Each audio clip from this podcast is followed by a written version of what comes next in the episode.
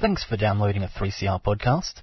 3CR is an independent community radio station based in Melbourne, Australia. We need your financial support to keep going. Go to www.3cr.org.au for more information and to donate online. Now stay tuned for your 3CR podcast.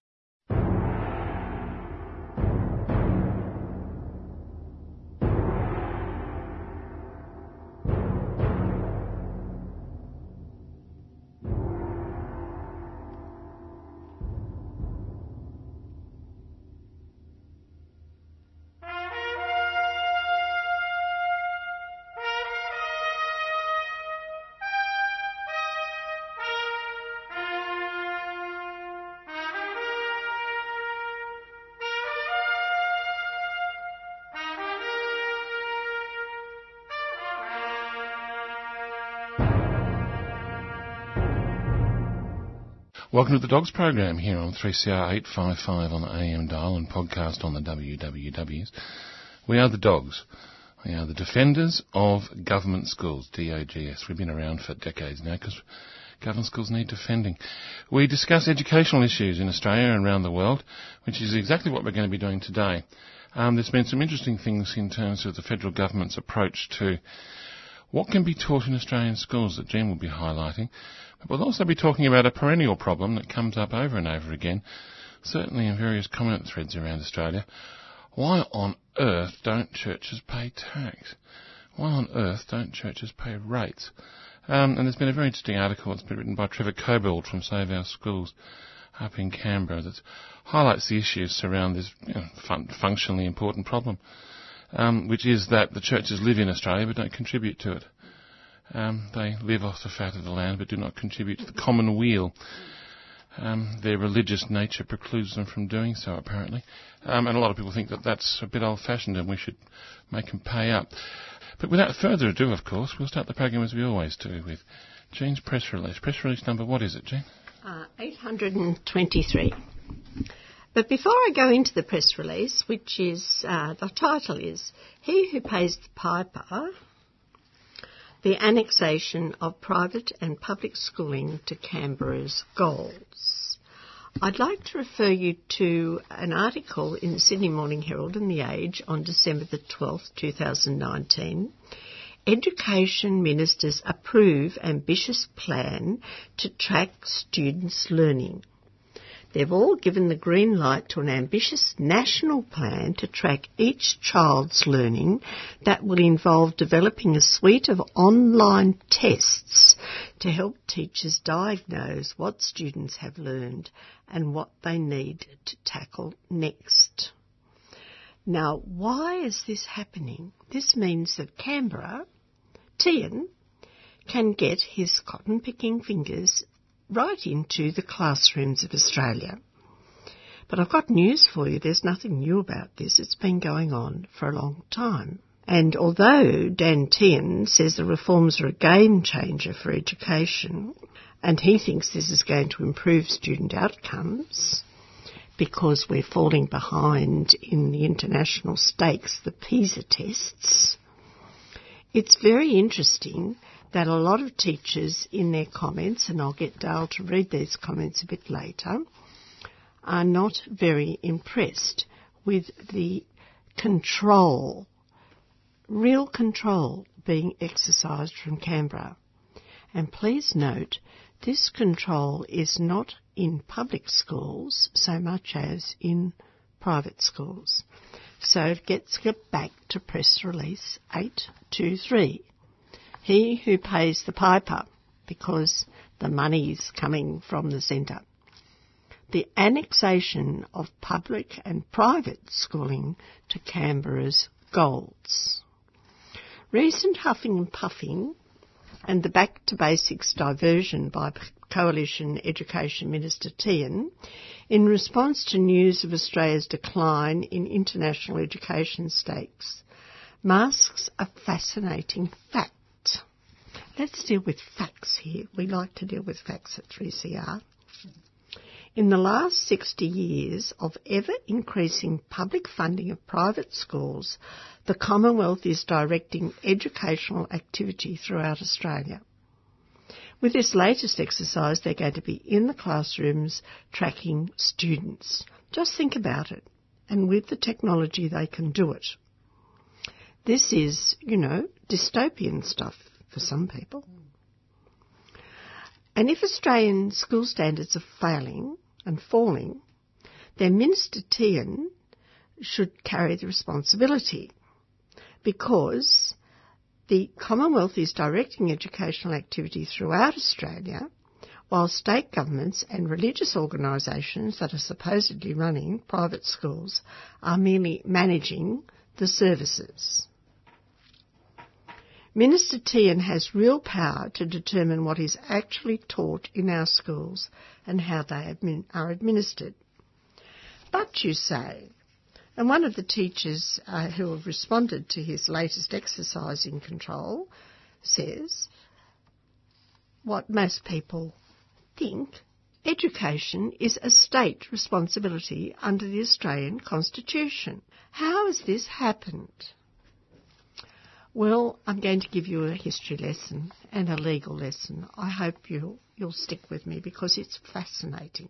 There's been a gradual annexation of educational power over education, which is a state matter, by the Commonwealth. Although in the original 1901 Australian Constitution, Section 51 nominates the specific powers and areas uh, that the Commonwealth deals with, and one would accept that or expect that this means that if something is not there, if education is not in this list of what they have power over, then the Commonwealth cannot intrude upon the states.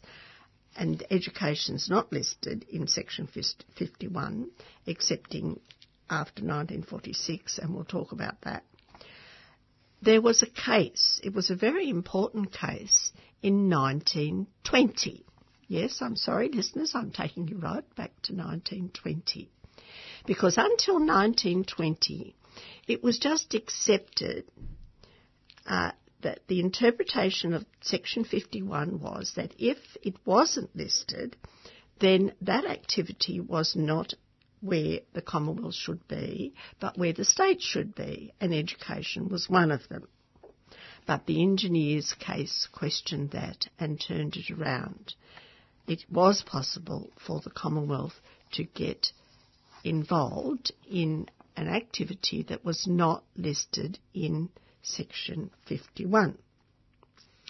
And then in 1942, under wartime conditions, the power to levy income tax passed to the Commonwealth from the states.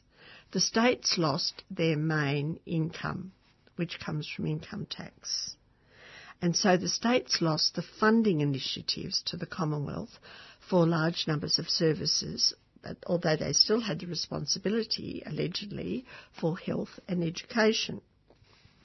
Then in 1946, the Commonwealth amended Section 51 to include the provision of financial benefits to students under the social services power. In 1962 to 64, state aid to private schools commenced, and it was very specific. It was for science blocks and libraries, you might remember. And it used Section 96 of the Australian Constitution to give those Commonwealth government power and funds to provide financial assistance to the states. That is, Section 96 gives the Commonwealth power to provide financial assistance to the states and territories, and listen to the, this, and I'm quoting, on any such terms and conditions as the Parliament sees fit. On any terms and conditions as the Parliament thinks fit. That's section 96 and state aid to private schools, along with the chaplaincy and other funding to public schools like ESL programs or disadvantaged school programs, that has been justified by this power. The Commonwealth, through Section 96, can give funds and say exactly how it is going to be spent.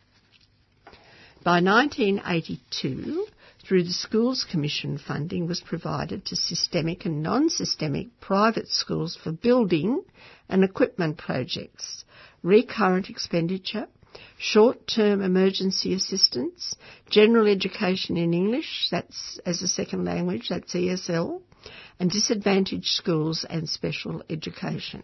From early 1983 to 96, and 96 is a very important year in this story, under a Labor government, further inroads were made on the curriculum. They established a curriculum development centre to work on national curriculum. So it was the Labor Party in 1983 to 96 that got involved in the actual classrooms. Once again, through Section 96, but they established a curriculum development centre.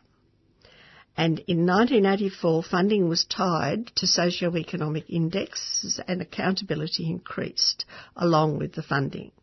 The more funding, the more allegedly accountability for the expenditure of that funding has increased. Although, as the dogs have told you again and again, the private systemic schools, particularly the Catholic Education Office, have been very reluctant to really tell where it's gone. Now, um, in the last three decades, there have been three national agreements on education, but we'll have a little break there and come back for our history lesson.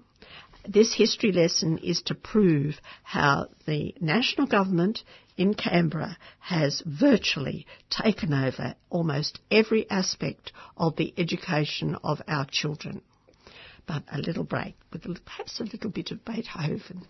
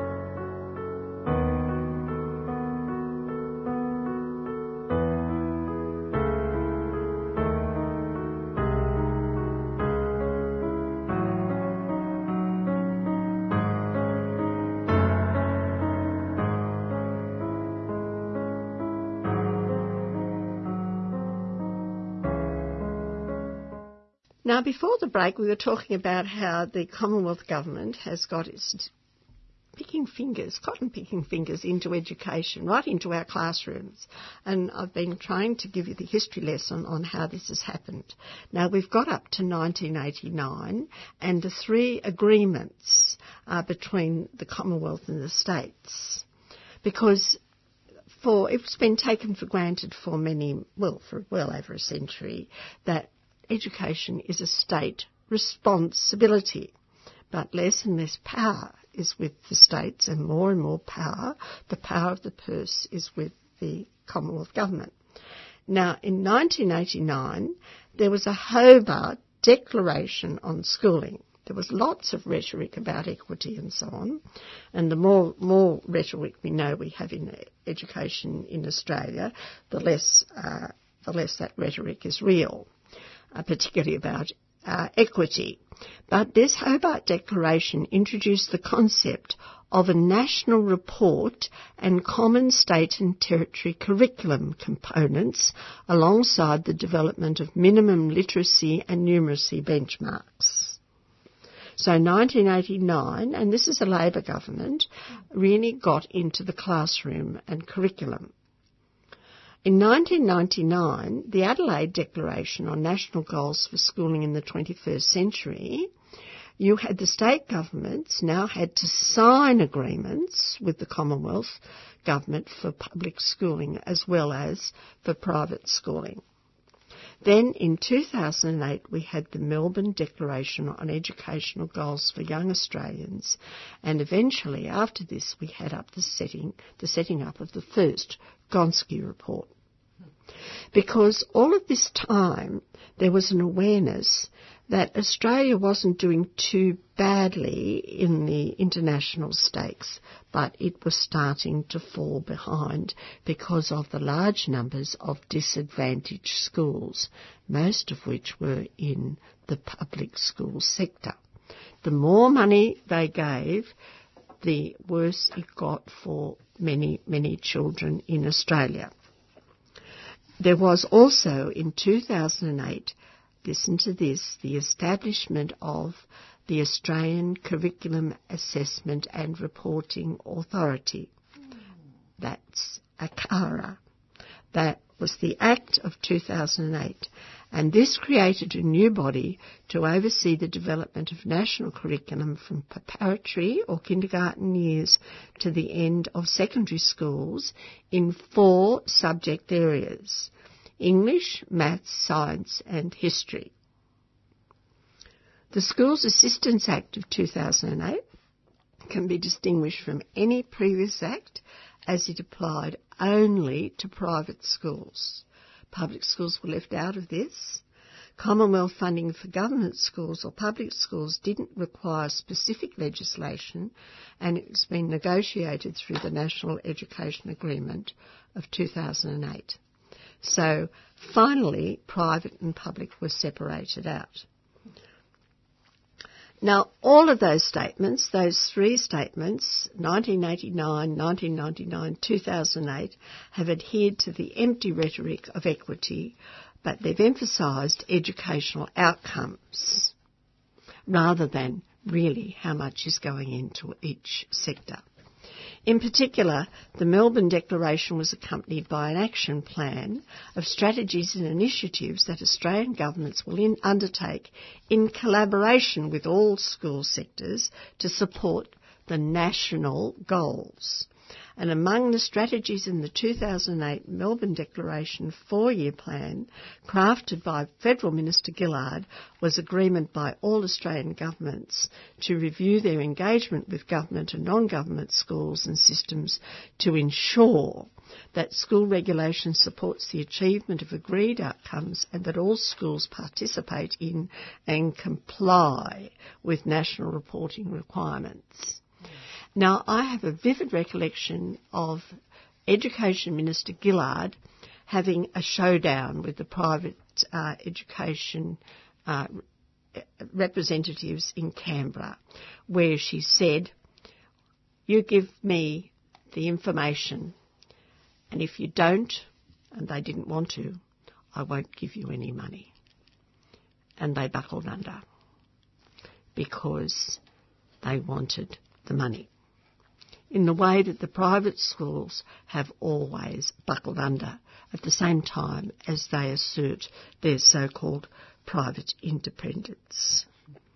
So the private schools were required to participate in the National Curriculum and National Assessment Testing Program, NAPLAN, and also in the PISA test, the international surveys. And as a result of this, the dogs and people from Save Our Schools, Trevor Cobbold and a lot of people, are now able to see on the My School website all sorts of information about private schools which they had hidden for uh, decades before. But under these programs too, the discretion of private schools to manage their own educational programs and content was severely eroded. If independence was one of their goals, Commonwealth government control of the private school sector is almost complete. And you can see this with what is now happening with Dan Tehan in Canberra. So, what are private schools now? Are they anything else than parent and publicly funded shells that provide public education? What's going on in all our schools is being determined by Canberra through the curriculum authorities. So, what's so different about these schools educationally? And according to them, back in 1981 in the High Court, they were primarily educational institutions and nothing more or less. The religion was uh, an appendage only. Now, the conclusion. Dogs have this conclusion to offer. When it suits the Commonwealth Government, they blame the states for educational inequalities and falling standards, claiming that they have the constitutional responsibility for education. But gradually, and particularly since the Second World War, and most particularly since the provision of billions of dollars of state aid to private schools, state power and responsibility for education has been eroded. And finally, it has been annexed through the power of the purse by stealth by the Commonwealth Lib Lab governments. And this factual situation, this is a factual situation. This is not propaganda. This is not rhetoric. This is actually what is happening on the ground. Tehan can tell teachers what to teach in every classroom throughout Australia. This is called centralised authority, which the so-called private schools say they are free from, but they are not free from it in one iota. The factual situation means two things. If the Commonwealth Government has the power, then the Federal Minister of Education also has the responsibility for the gross inequalities in funding between our government, our public and our private schools. He is responsible and he should accept responsibility in the same way as the Prime Minister must accept responsibility in the end for what is happening in our bushfire period. Secondly, if private schools have lost their voice and any authority over core educational content of their schools, and if their levels of funding have reached that commensurate with the funding of public schools, then why are they not open to the children of all the taxpayers, that is, public schools? So that is press release um, 823. I hope that you've stuck with us because it's a very interesting historical um, situation that we find ourselves in in Australian education, quite peculiar to the rest of the world, where we fund these private schools where they have to teach what they're told to teach by the central authority, and yet they call themselves private and they seem to be without account- proper accountability for the enormous amounts of money that they are receiving, and our public schools are becoming like beggars, begging for public money from Canberra. So that's enough from me. Um, over to Robert. Yeah, thank you very much, Jenny. Listen to the Dogs program here on 3CR 855 on the AM dial and podcast on the WWWs. So if you listen to the podcast, hello. If you're listening on air, then um, uh, great to have your company as well. We'll be back with more Dogs program, Defending Government Schools, after this. 3CR are selling Kafia Palestinian scarves in support of the last factory that produces them in Hebron, Palestine. All profits will be donated to the reconstruction efforts in Gaza and support Palestinian industry. These are traditional scarves available in red and black, or you can choose from a modern design. Go to 3cr.org.au slash shop to buy online or drop into the station during business hours.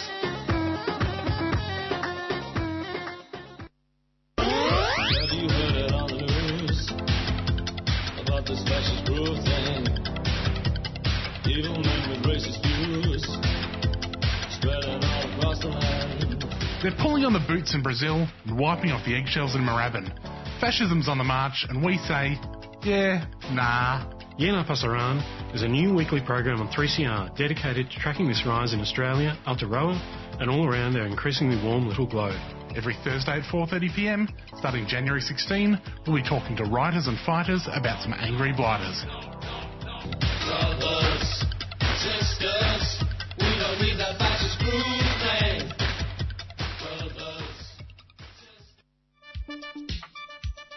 This is Zoya, Tuesday Breakfast newest host. If, like me, you missed out on summer school last year, don't fret. Class is back in session. Last year, we unpacked the ideas and language around all the concepts that we touch on in our shows. Our aim was to make sure that knowledge doesn't just sit in a university, but is for everyone. This summer, we're doing the same.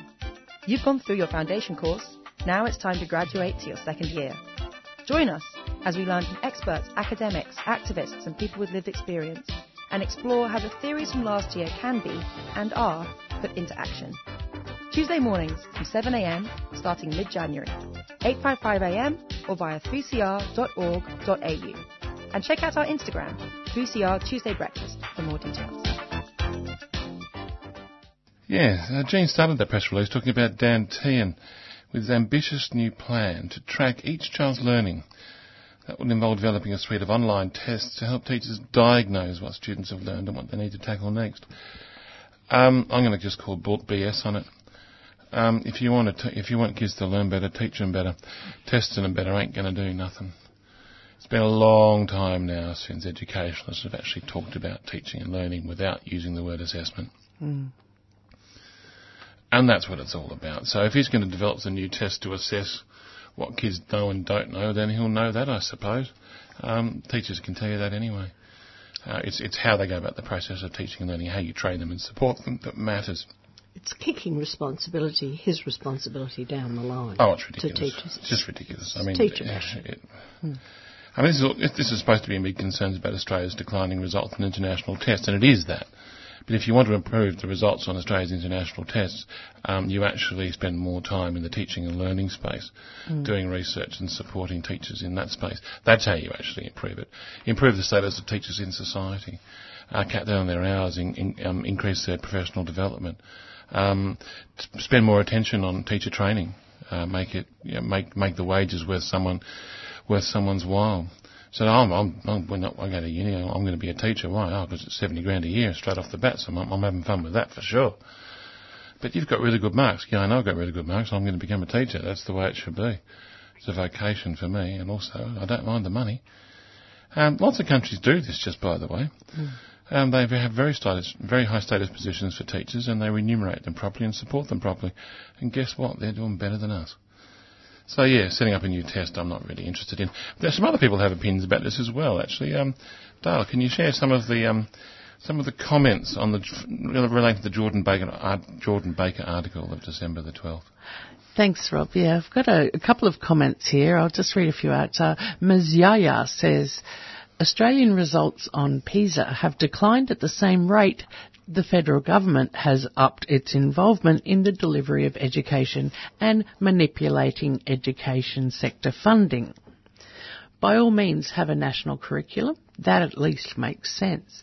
But perhaps the way to improve performance is to let the states have the funding and let them go back to doing what they need to do in their jurisdiction. Education is a state responsibility under the Constitution. And then, for one, says, Yet another time wasting, busy work activity to suck up a teacher's time with. Here's an idea. If you want to improve pupil learning, how about giving teachers time and support to actually teach rather than jump through endless administrative hoops? And then Nico says, I was in school education for 47 years, from classroom teacher to principal of secondary schools. I have lost count of the number of politicians inspired reforms and restructures, reviews and curriculum improvements that were foisted on schools in that time. I am totally unable to recall even one that made a jot of difference in the classroom. Thank you very much, Darren. You listen to the Dogs program, the Defenders of Government School. Yeah, that last comment resonates with me too. Like, it's, this has been going on for ages. More tests does not make better results.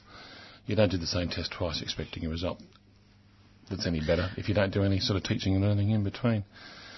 But um, we're going to move on now to another issue relating to private schools in Australia. Because private schools in Australia do not pay rates. And the Municipal Association of Victoria is actually now sick of it.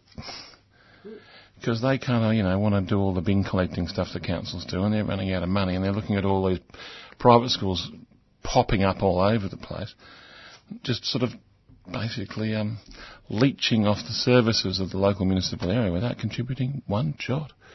I'll be talking more about it after this. 3CR is giving our prolific programmers a well earned break.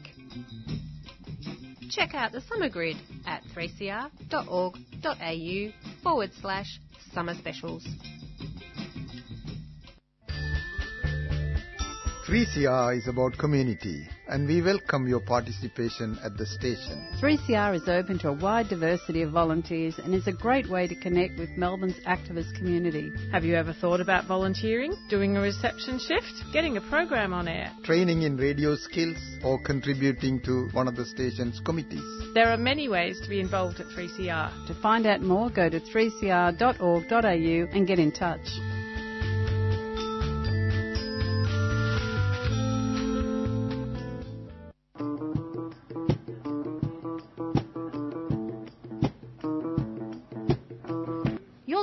To summer programming on 3CR.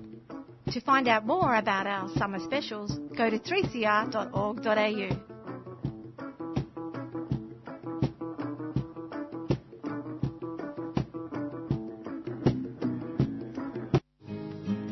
Six years I've been in desert. Beyond the Bars is 3CR's annual prison project, giving voice to our Aboriginal and Torres Strait Islander inmates right across Victoria.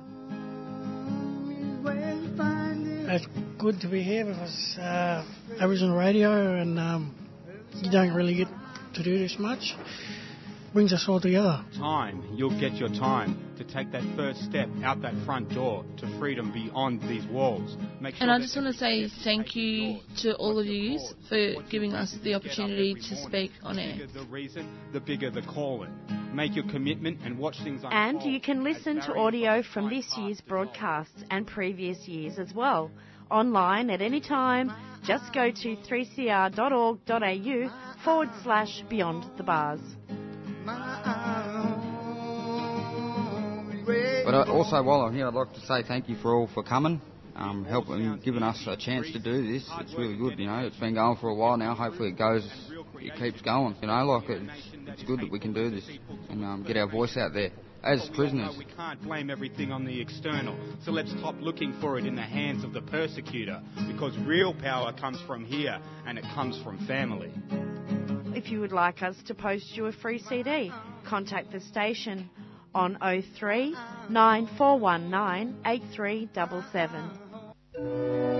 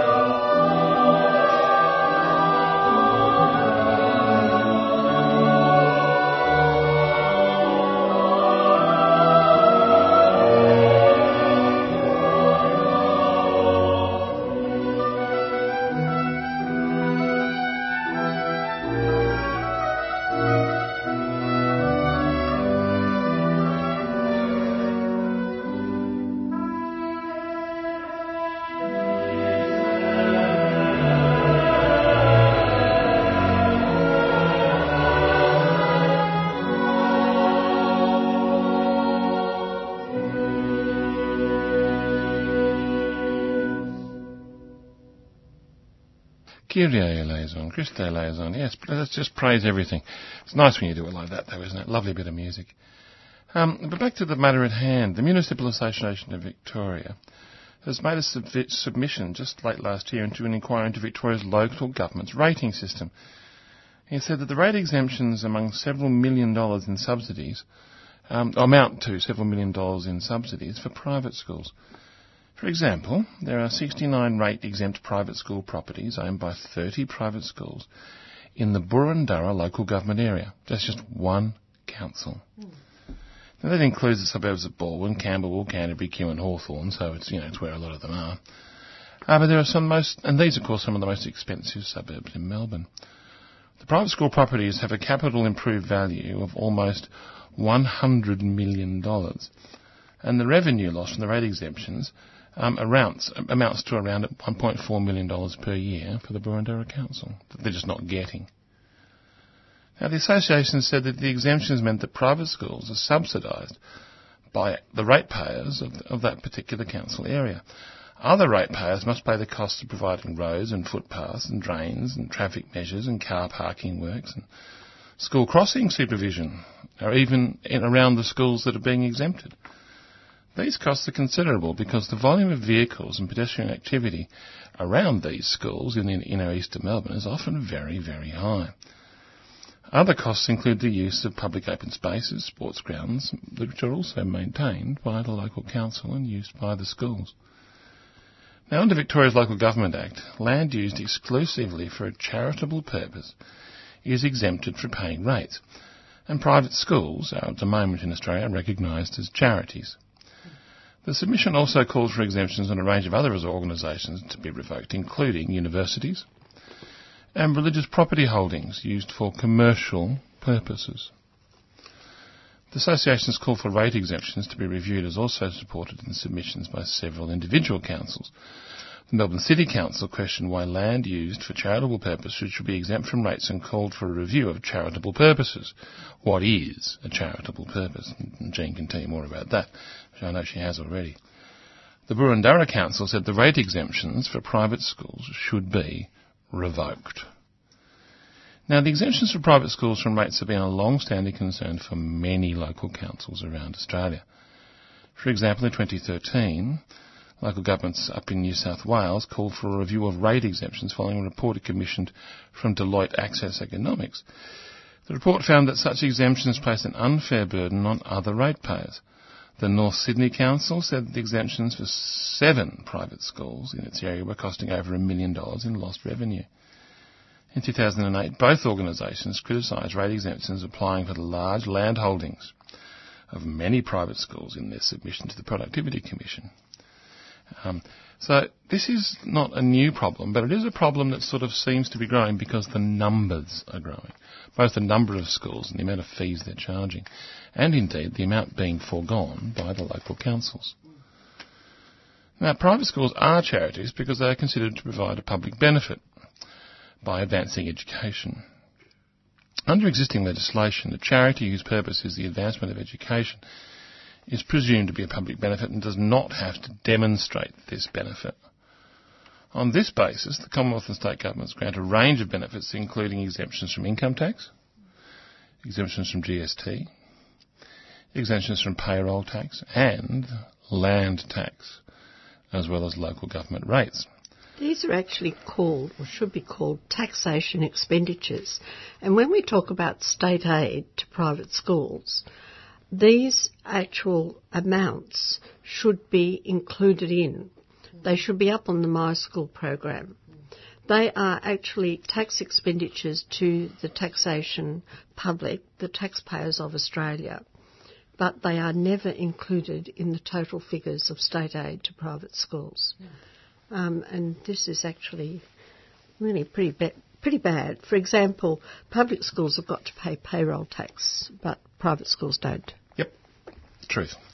Um, the Deputy Dean of Melbourne Law School um, uh, said that there's no reason why a charity must lead to an entity being tax exempt.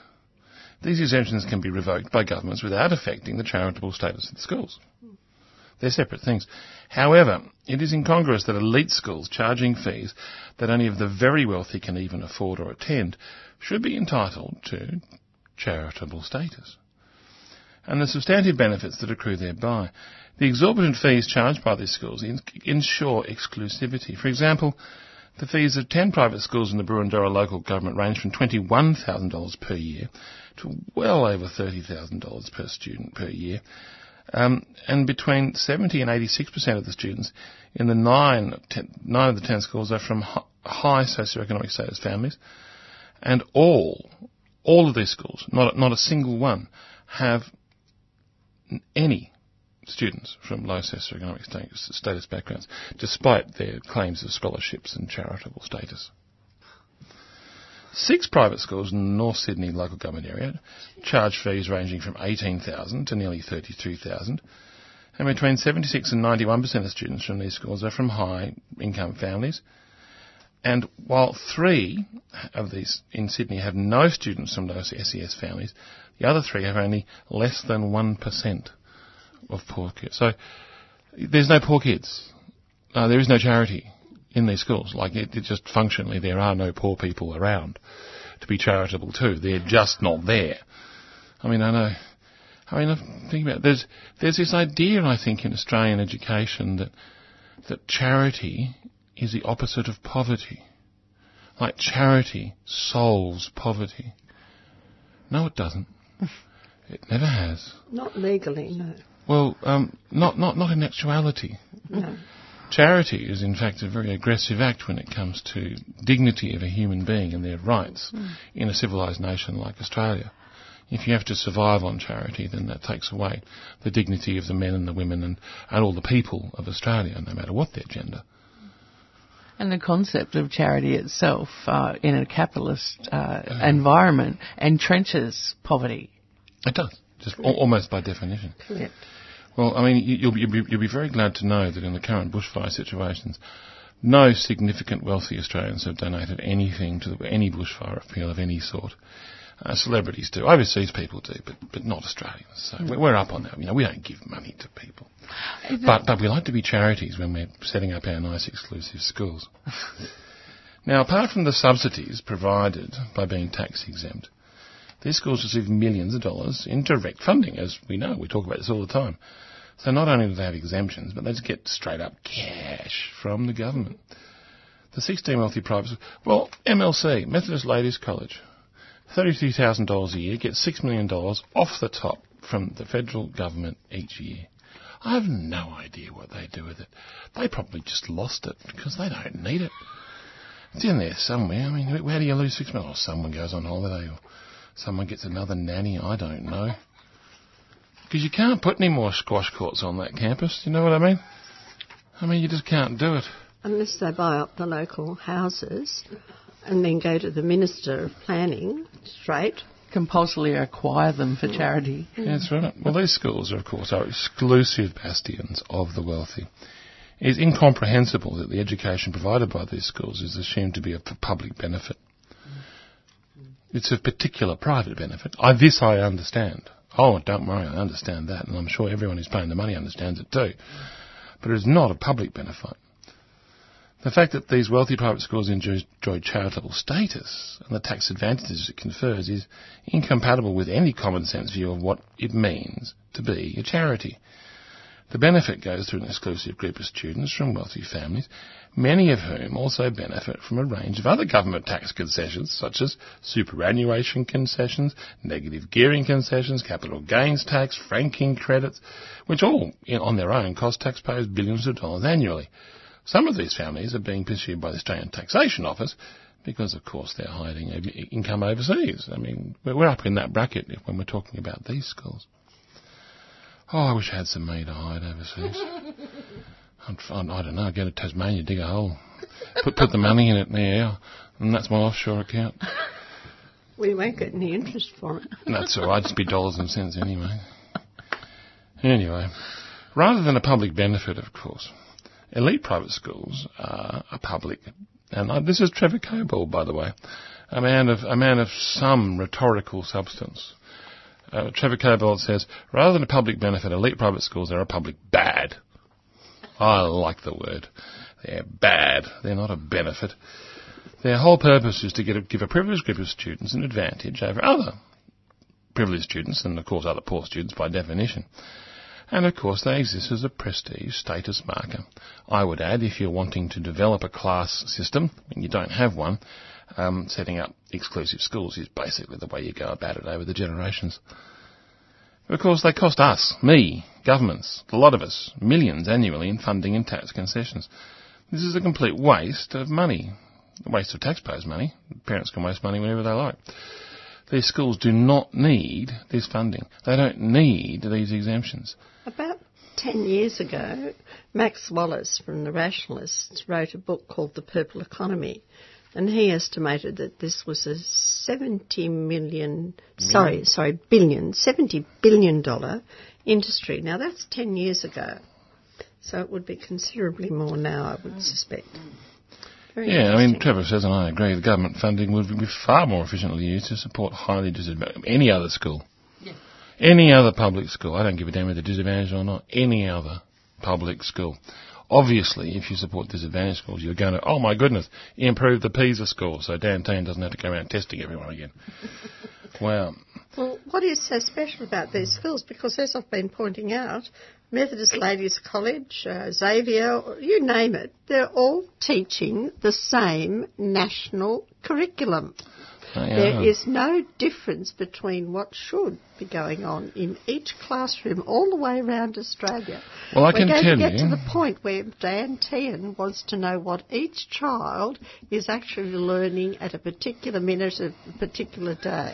Well, I can tell you, in, I can tell you, Year Nine history curriculum involves studying uh, both the causes and the consequences of the First World War. This is across the nation.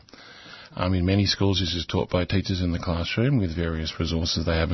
Um, I can tell you that at MLC, uh, they go on a two-week tour of the World War One battlefields in Europe during the holiday.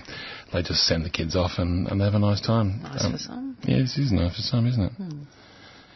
Look, the public benefit criteria for registration as a charity should be much more rigorously defined in Australia, and these schools in particular should fall outside the definition of a public charity. It is insufficient for private schools to say they provide education to get charity status, especially in the case of exclusive wealthy private schools. Private schools must be required to show that they deliver a real public benefit before being granted charity status. That is to say, yeah, you can have charity status if you take anyone in the local area through your doors and educate them to the standard that Dan Tehan wants. And if they, they're willing to say, oh yeah, it's fine. Oh, by the way, don't charge fees. Oh, okay. So, you know, if, if you're a religious organisation, you can get all your priests and nuns and imams, you can do all the work free and charitable because you're being all very charitable. And that way you can have your charitable status. That's right, yeah. Kind of the way it was before the 60s. I think it's a perfectly reasonable idea. Thank you very much, Trevor Cobbold, for that article. Um, it's good to see you back for January. It's good to report on what you're doing. That was a press release from his Save Our Schools website, um, dated the January the 9th. So I would, um, I get on to that. Now you've been listening to the Dogs program here on 3CR 855 on the AM dial. It's been great to have your company. Um, we are here because we have to be here. And quite frankly, um, today I'd much rather be somewhere else. But um, today I have to be here because government schools need defending. And we'll be here until that's no longer true. Maybe next year sometime we can sort out all these private schools, take their money away, take, the, take a lot of them over and have a effective public school system for our entire nation. Wouldn't that be nice, Mr. Tehan? But until that day, of course, we have to keep fighting. If you want to fact check us, you can on our on our website www.adogs.info, which you can get to through the 3CR website, 3cr.org.au. Or if, um, as, as as we often have, um, a great state school, if you want to contact us um, and say, "I know it's a really great state school," please feel free to do so. Um, you can just give us a call, nine four one nine eight three double seven business hours. Um, even through the, even through January, aren't we good? We're a community that never sleeps, a community that never stops. Um, so yeah, you can call the radio station itself. But until next week, from us here at the Defenders of Government Schools, that's from Dale, myself, Robert, and Jane, It's bye for now. Want to defend government schools? We are the Dogs, D-O-G-S, Defenders of Government Schools.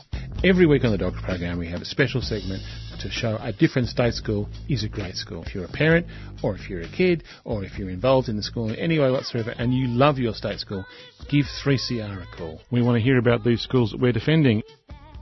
Brunswick Secondary State College. schools are great. Harkaway Primary Great School.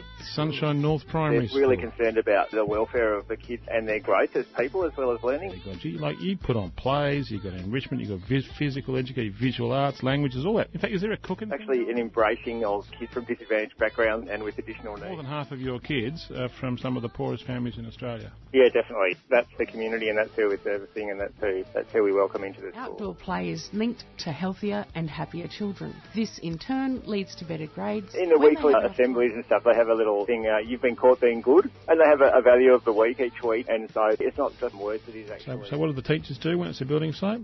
Yeah, they kick themselves out of their own staff room and turn it into a classroom. Just a really nice culture and an emphasis on social skill building as well as learning.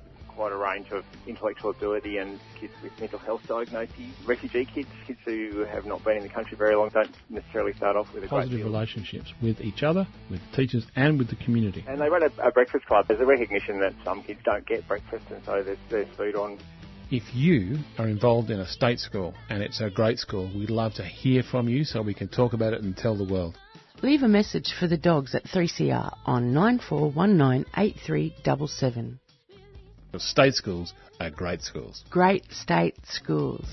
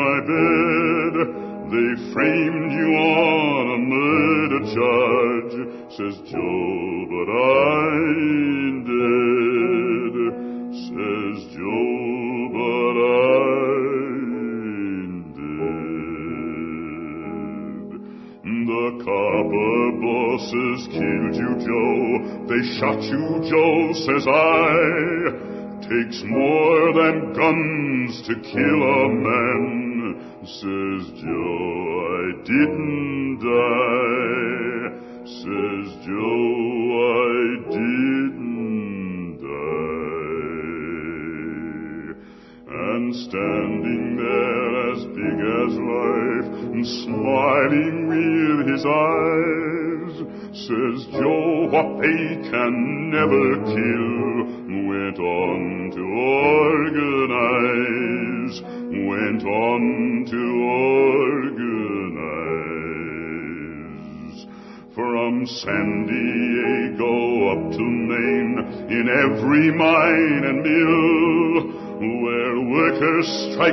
and organize, it's there